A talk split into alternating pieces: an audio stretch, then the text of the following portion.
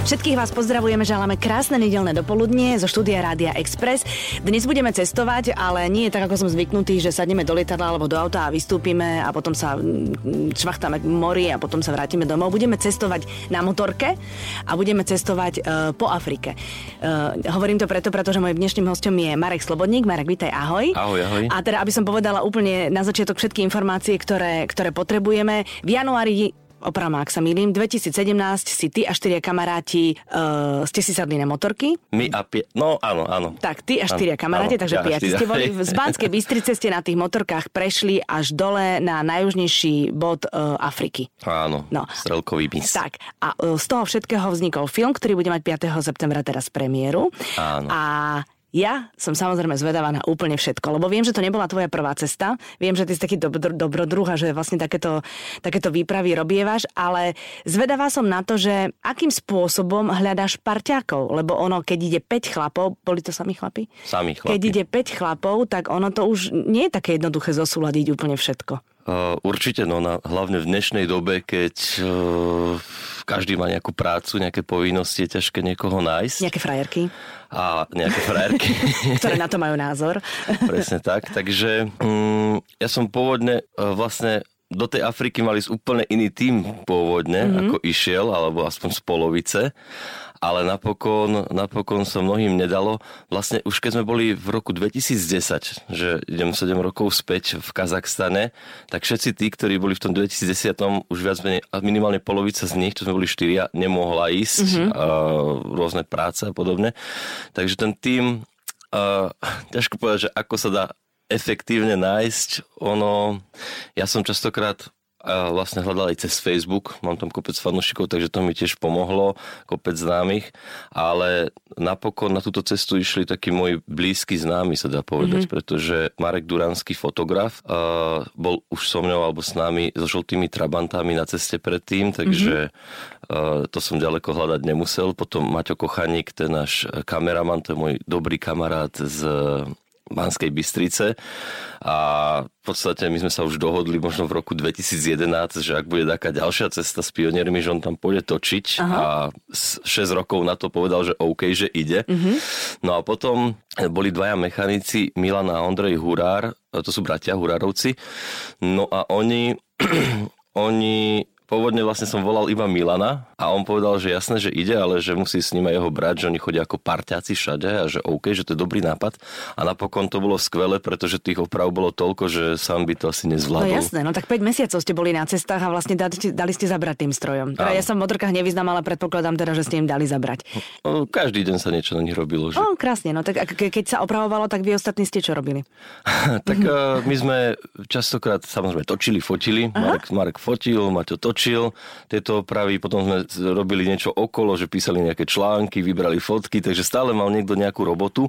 Ono z tej cesty to možno vyzerá, že to bola taká pohodička, že sa iba šlo, ale na okolo bolo strašne veľa práce, takže my sme vždy ako efektívne sa snažili využiť ten čas.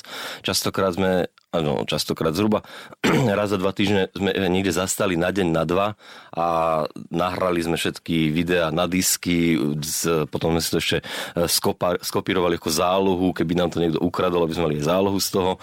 No a popri tom sme písali tie články, krmili sme ešte nejaké sociálne siete a podobne, takže popri týchto prácach sa ešte stále robili tie motorky a každý mal tam rozdelenú úlohu, že fakt, že nikto sa nenudil, že ak by náhodou niekto opravoval, že teraz niekto má vyložené nohy, tak to nebolo. Capitana. Marek, povedz mi, uh, robil si si itinerár dopredu, že kadiaľ pôjdete, alebo asi ste nešli, že naverím Boha, že ideme a proste prejdeme hranicu? Tak samozrejme, pozrel som mapu, uh-huh. uh, študoval som štáty a podobne, tak tá Afrika je taká, že sa tam mení tá politická situácia v každom štáte, každú chvíľu, Presne čiže treba byť trošku v obraze. Uh-huh. No a chceli sme ísť tým východným pobrežím, takže som sledoval ten východ viac menej.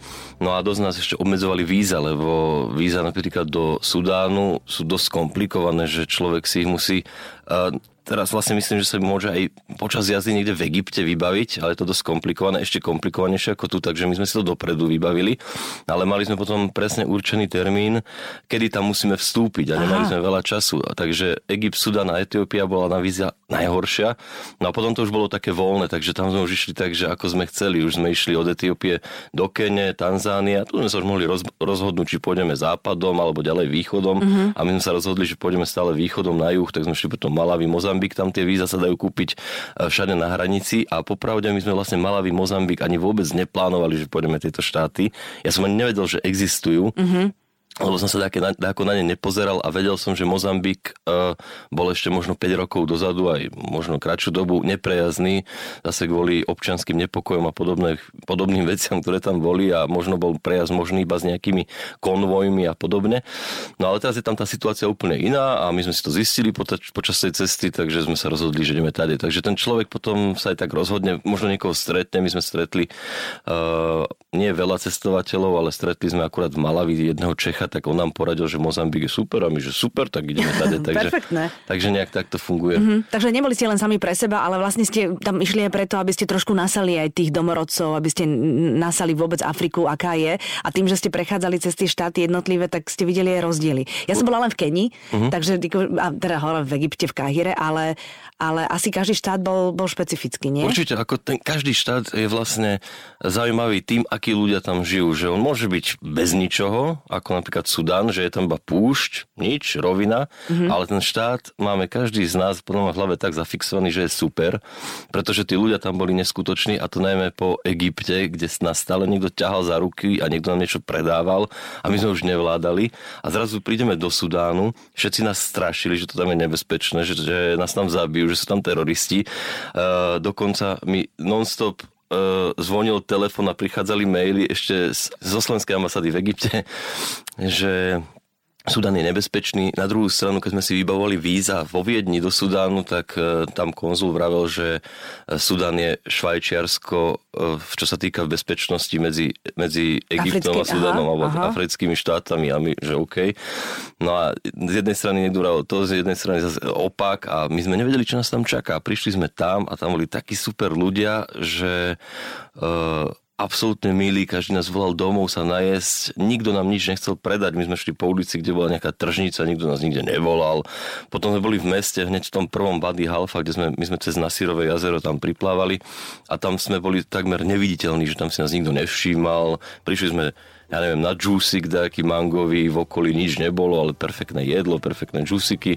Nikto sa nás nič nepýtal, dali nám džúsiky, išli sme ďalej také, že až som sa čudoval, že nás majú tak na háku. Ako ste mali vymyslené, že spanie a, a jedlo to bolo dopredu, alebo ako, ako ste zastavili, narazili, ste hľadali? No, akože my sme spanie riešili tak, že vonku sme spali stále. Aha. Mali sme aj stany, ale ja som si napríklad prvýkrát postavil stan po 100 dňoch jazdy. Čo si? Lebo nemám rád stan, ja sa tam cítim tak ako klaustrofobicky. Uh-huh. To neviem, ako sa volá fobia zo stanov, vidíš? neviem Musíme ani. vygoogliť. ja som si potom stan postavil až kvôli tomu, že som mal maláriu, veď k tomu sa dostaneme. Áno, k tomu sa dostaneme. A, uh, a jedlo, tak akože po ceste, že čo prišlo, veď fajné jedlo, kade tady sa dá kúpiť. No jasné, samozrejme. Takže žiadny problém, akurát zase v Etiópii sme si nevedeli nič kúpiť a my sme zase nevedeli, že prečo, a už som to už potom neskôr zistil. E, v podstate sa tam dalo kúpiť iba ich hlavné jedlo e, národné a to je injora, to je taká placka, ktorá Eh, je z nejakého cesta, ktoré kvasí asi 3 dní uh-huh. a je taká kyslá, nemoc dobrá uh-huh. tá placka a na tom je také štiplavé niečo a celé to je, že my sme to nevedeli jesť, my sme potom jedli banány uh-huh. a neboli tam žiadne potraviny, nedalo sa kúpiť žiadna konzerva, no proste nič. Takže na tomto sme nejak tak žili, ale inak čo sa týka jedla v iných štátoch, tak pohode, akože není to tam nejak pestré väčšinou. Napríklad si pamätám, že v Tanzánii robili iba hranolky a kúra, to bolo ich také jedlo hlavné. Tanzánii hranolky a kúra, dobre, dobre.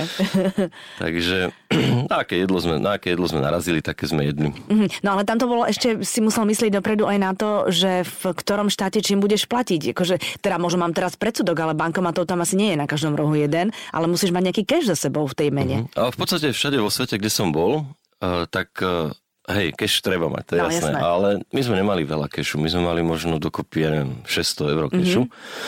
A riešili sme akurát bankomaty vždy v tých veľkých mestách alebo v hlavných mestách. V tých veľkých sa proste bankomat dal nájsť a vždy vo svete všade to tak robíme. Keď sme boli na východnom Timore, kde nemajú vlastnú menu, tak normálne z bankomatu si vyťahnete doláre, ktorým sa tam platí. Ale e, v Sudáne zase sa nám stala taká vec, čo sa mi v živote nestala nám dochádzali peniaze, mali sme fakt nie veľa kešu, už možno 300 eur, to sme zamenili a možno o 10 dní nám došli peniaze. Alebo za dlhší čas trošku. A tak ideme do mesta, s bankomat, strčím kartu a on, že nič, že, že nefunguje. Sakre, čo to za bankomat? Idem na ďalší bankomat. Ďalší, ďalší, ďalší. Som obehol všetky bankomaty a žiadny nefungoval. Tak e, potom som písal kamošovi takému polskému jednému a on tam má zase kamaráta v Chartume, to je hlavné mesto, uh-huh. že napíš mu, že čo to je, tak e, mi dal kontakt, tak som mu nejakým spôsobom napísal a on mi odpísal, že vlastne v Sudáne e, neex- neexistuje podpora alebo teda zmluva z Maestro a Visa, čiže tam tieto naše karty nefungujú vôbec. Aha. Oni majú iba také miestne sudánske. Mm-hmm. Čiže my sme zrazu nemali žiadne peniaze a boli sme ešte, ja neviem, tisíc alebo 1500 kilometrov od najbližších hraníc Aha. a nebola žiadna možnosť si tie peniaze získať. Tak sme dali všetko dokopy, úplne čo sme mali poskrývané, kade tade, úplne pár drobných a zamenili sme si to a išli sme úplne, že ekorežim, že sme No minuli jasné. fakt, že skoro nič za deň, ale tam benzín stál eh, 30 centov za liter, mm. takže to pohoda. Jedlo, čo viem, pre piatich, také, že dobre už stálo, ja neviem, 4-3 eurá možno. Mm-hmm. Takže dalo sa to tak akože obmedziť na taký dobrý ekorežim. Takže sme si takto zamenili tie posledné peniaze, ale to bolo také prekvapenie a to fakt si treba zistiť možno takéto veci dopredu, že kde tie bankomaty nie sú. Podporujú tieto, Lebo- tieto kreditky, no. Lebo neviem, čo by sme robili, kebyže nemáme žiadnu No že, už zásobu. A keď sme prišli na hranice, tak my sme zabudli ešte, uh, zabudli sme niečo spraviť na tých prvých hraniciach alebo na policii sa nejak zaregistrovať. Takže nám chýbal nejaký papier a mali sme platiť pokutu, ale my sme už nemali peniaze. Tak ale boli milí tí Sudánci a povedali, že nevadí a choďte ďalej. No dobre, no tak teraz sa dostaňme k tej malárii. Vlastne ľudia, ktorí chodia do Afriky a necestujú tam pravidelne, alebo nie sú takí veľkí cestovatelia, tak mnohokrát riešia, že teda, že či antimalárika áno alebo nie, lebo majú rôzne vedľajšie účinky, či teda akože radšej sa budú obliekať a používať repelenty. Teba, ty, ty, si išiel ako vyzbrojený? No, ja už asi prvýkrát som si bral antimalarika do Južnej Ameriky uh-huh. a tam som ich nebral, lebo tam ich začal brať a už teraz neviem, či bol Aleš s nami, taký uh, kamoš uh, a ešte možno, kto to, asi dvaja to brali, Aleš a Dana a im bolo strašne zle z toho. No, není to príjemné. Ja som ich tiež brala a tiež mi bolo všelijako. No. Hlavne, keď si dáš drink na to. No toto vôbec už akože zaťažujú tie lieky dosť No, pečeň. áno. takže, takže hej, to by sa akože nemalo vôbec do toho piť a No. celkovo akože mnohým ľuďom to robí veľmi zle a na druhú stranu opäť aj tak môžeš dostať tú maláriu. A ja neviem, či to je dobré alebo nie tie malárika brať. Ja som sa rozhodol, že ich brať nebudem uh-huh. už v Južnej Amerike. A prežil som ju, potom som sa to rozhodol aj v Indonézii a teraz som si povedal, že v Afrike to tiež nebudem brať, mm-hmm. že ja, keď už tej Amazonke, Amazonke sme to prežili bez malárie, to sa asi nedá ani dostať, som si vravel. No, tak sme to nebrali a viac menej sme použili ten repelent, ale ten ťa neochráni úplne 100% a keď človek ešte spí bez toho stanu, tak tiež mm-hmm. to není úplne OK asi. Mm-hmm. Takže táto kombinácia tohto všetkého spravila to, že pff, asi v Malavi nás nejaký štipol a v Mozambiku sa tá malária prejavila, ale ona sa môže prejaviť kľudne aj neskôr. Ona sa môže, môže prejaviť aj keď by sme prišli až domov, takže možno bolo dobré, že sa prejavila v Afrike, kde si vedia s tým trošku rady. Mm-hmm. No a vlastne Maťo, aj náš Maťo Kochaník, náš kameraman a Milan a Ondrej, bratia Hurárovci, mechanici, oni spali v stane väčšinou. Čiže oni nedostali maláriu, iba ja s Marekom Duranským. Iba neskôr sa teda prejavila aj Milanovi a Ondrovi, ale taká slabá, na ktorú dávali iba lieky a nič im nebolo. Ale my sme boli tak nakazení, alebo takú maláriu sme dostali, že my sme boli úplne odpálení, my sme nevedeli chodiť. My Normálne sme... horúčky ste mali? Také? No, my sme mali úplne horúčky, všetky klby nás boleli, skrúcalo nás, zvíjalo, úplne som myslel, že ideme zomreť už, že Mhm. mm-hmm. tú cestu proste nedokončíme a to sme už tak kúsok od toho cieľa a museli sme ostať v nemocnici vlastne 10 dní. Napokon mm-hmm. akože som sa čudoval, že tá nemocnica je dosť že luxusná, že fakt, že takí vzdelaní doktori, síce bola preplnená, ale dosť dobrá. A, hra, a riadne lacná bola. Ona stála, myslím, že 10 centov za deň toho ošetrenia tam. Nežartuj. takže No teda. to, to bolo úplne že zadarmo. No a trošku sme tam tak akože, ja neviem, ako nazvať to, či umierali. No a napokon e, po chodbe išla, napokon išla e, taká portugalčanka, ale ktorá sa už narodila v Mozambiku, to je portugalská kolónia a ide si po tej chodbe, niekoho tam bola pozrieť a zrazu pozera do tej izby a vidí tam takých dvoch bielých, my sme tam svietili ako taký Sprite medzi Coca-Colou. Jasné. A prišla za nami, že čo tam robíme, neviem čo, tak sme všetko vysvetlili, ako kde sme sa tu zobrali a ona úplne hotová a začala nám strašne pomáhať a starať sa o nás, taká zase zlatá žena. No a ona, potom sme sa aj dozvedeli, že mala e, synov, myslím, nejakých, ktorí umreli, ale neviem ako. Mm-hmm. Takže ona sa fakt ako vlastná matka starala o nás a nosila nám jedlo, vybavila nám lepšiu izbu a stále za nami chodila a v čajky nám varila a strašne zlatá žena to bola a milión ďakujem jej patrí teraz doteraz za to všetko a ja si myslím, že aj kvôli nej sme sa dali dokopy, lebo bez nej sme neviem, čo by sa stalo bez nej, my sme boli v takej obrovskej izbe, Marek ležal na zemi, ona fakt aj nám vybavila lepšiu tú izbu, aj tú starostlivosť, takže neviem, že či by sme sa dostali tak skoro na vlastné nohy. Mm-hmm. No, pravda je taká, že v Afrike, teda každom štáte inak, ale žije sa tým ľuďom ťažko a neviem, do akej miery ste sa dostali blízko k tým ľuďom, ktorí naozaj nežijú. Jednoducho, teraz smerujem k tomu, že či ste mali aj nejaký taký smutný zážitok, že ste potom ako chlapi tvrdí, tak akože aj smlčali chvíľu, lebo v tej hlave sa vám všeličo premielalo, alebo ste vôbec takéto zážitky nemali, že ste si šli po svojom? Fú, mali sme, mali sme uh, viackrát a, a najsilnejší zase vo filme samozrejme. A to je z Kene, kde si bol aj ty z Nairobi zo slamu. Mm-hmm. Tak, Z toho najväčšieho? Z toho najväčšieho, Z Kiberi. Kiberi, Mm-hmm.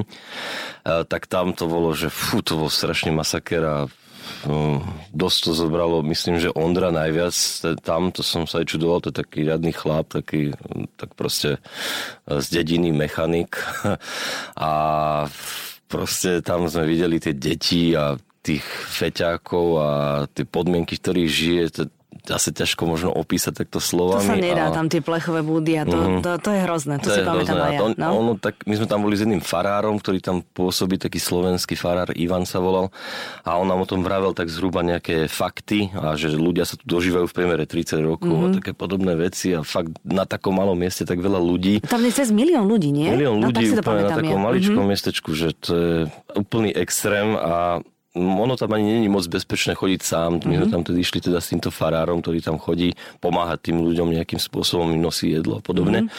Takže to bol taký, že fakt, že silný zážitok, že sme si tak povedali, že sakra, že ja, ja neviem, čo som si povedal, ja som si povedal, že ja som rád, že kde žijem. Mhm. Niečo v tom zmysle. Také fakt, že silné. Tam je také bez, hlavne je to bezútešné, že, že vlastne... Že, Nedá sa s tým nič robiť. Nič sa nedá to je s tým robiť, proste no. taký kolobeh, ktorý tam je a človek si tam kúpi drogy za pár centov. On nám aj vysvetloval, že oni tam to lepidlo fetujú za ja neviem, 13 centov v euro na prepočte. Mhm. Mm-hmm. Keď chcú niečo lepšie e, fetovať, tak si kúpia benzín, nejakú čiastku za takých 17 centov a mm-hmm. takto to majú tam rozdelené. A prostitúcia úplne lacná, takéto podobné veci. Takže fakt silný zažitok, silný, silný. A potom sme mali taký tiež silný, ale zase milý zažitok a to bol v Malavi. My sme spali vonku, kempovali sme a zrazu to bolo prišli... vtedy, keď ťa ten komar štipol. O, je to možné.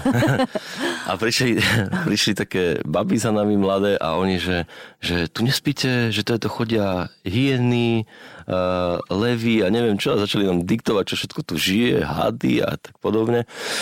A že máme ísť k ním domov. No a my, že tak dobre, že príde nám to ako dobrý nápad, keď nás tak strašia, tak sme išli k ním domov, že, on, že tam budeme za plotom. Tak sme prišli domov a tam taký Ujo bol, on sa volal Henry a tento Ujo, to bol veľmi zaujímavý človek, on vlastne študoval v Anglicku mm-hmm. a napriek tomu, že už bol v Európe, čo mnohí títo Afričania sa snažia tam dostať a ostať tam, tak on stade z Anglicka priletel späť do Malavy mm-hmm.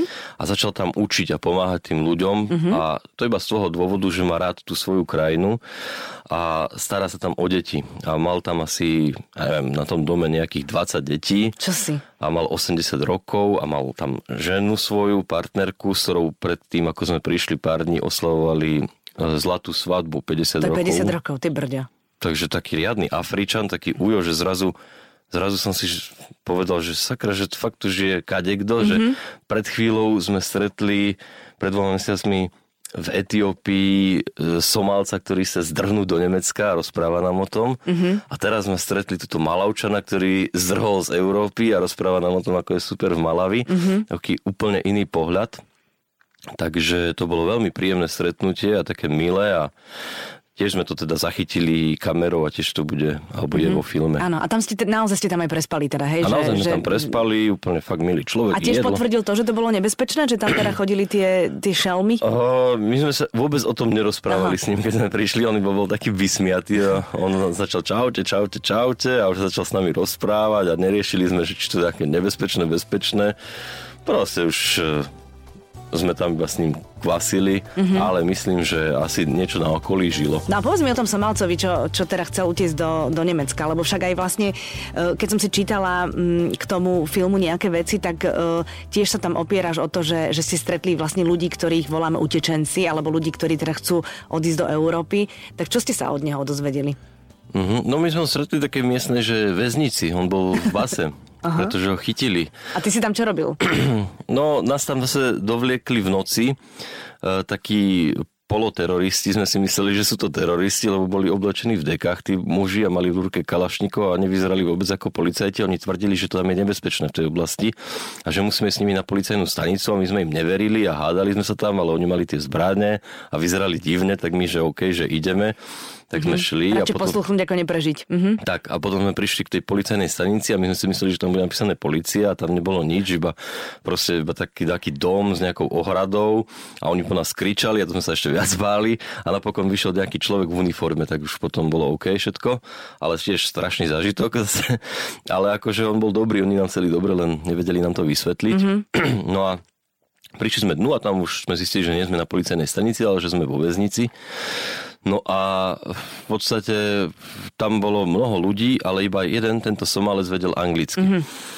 No a on sa nás prišiel spýtať, že čo tu robíme, takisto ako ty sa pýtala teraz. Áno. A my sme mu to vysvetlili, že my sme nič nespravili, že my sme tu len preto, aby teda sa nám nič nestalo. A on nám začal vravieť, že toto je taká cesta od Somálska, ktorou uteká mnoho Somálcov do Európy. Aha. A on vlastne rozpráva tým svojim jazykom, potom rozpráva amharsky, to je akože etiópsky, a ešte vedel celkom dobre anglicky, že fakt, že sa učí, že taký, že vzdelaný bol. No a on vlastne tým, tou etiópskou Etiópčanov rozprával preto, alebo sa naučil, aby mohol ujsť cez tú Etiópiu, aby vyzeral ako miestny. Mm-hmm. A normálne tí policajti, napriek tomu, že on sa snažil, zistili že ten jazyk není akože originál. Že má nejaký prízvuk. Že má nejaký prízvuk mm-hmm. a zatkli ho. A už sa mu to stalo, myslím, že druhý alebo tretí krát. A potom oni vždy deportujú späť do krajiny. A on to chudák to A on to skúša. skúša, hej. Mm-hmm. Ale akože bol fakt, že vzdelaný, akože taký, že na úrovni typek. No a vravel, že jeho sen je proste dostať sa do Nemecka. Mm-hmm. Nie iný štát nespomínal, mm-hmm.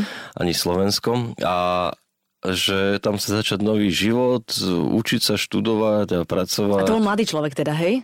Taký možno mohol mať 20 si myslím. Mm-hmm. No tak to ešte má ešte pár pokusov. No, ešte možno mu to vyjde. Musí popracovať na prízvuku. no. aby ho policajti A on hovoril, že etiópsky policajti sú nepodplatiteľní. Ale? Že, vraj. Mm-hmm. že v Etiópii neexistuje korupcia to tvrdil on, Aha. ale neviem, čo je pravdy.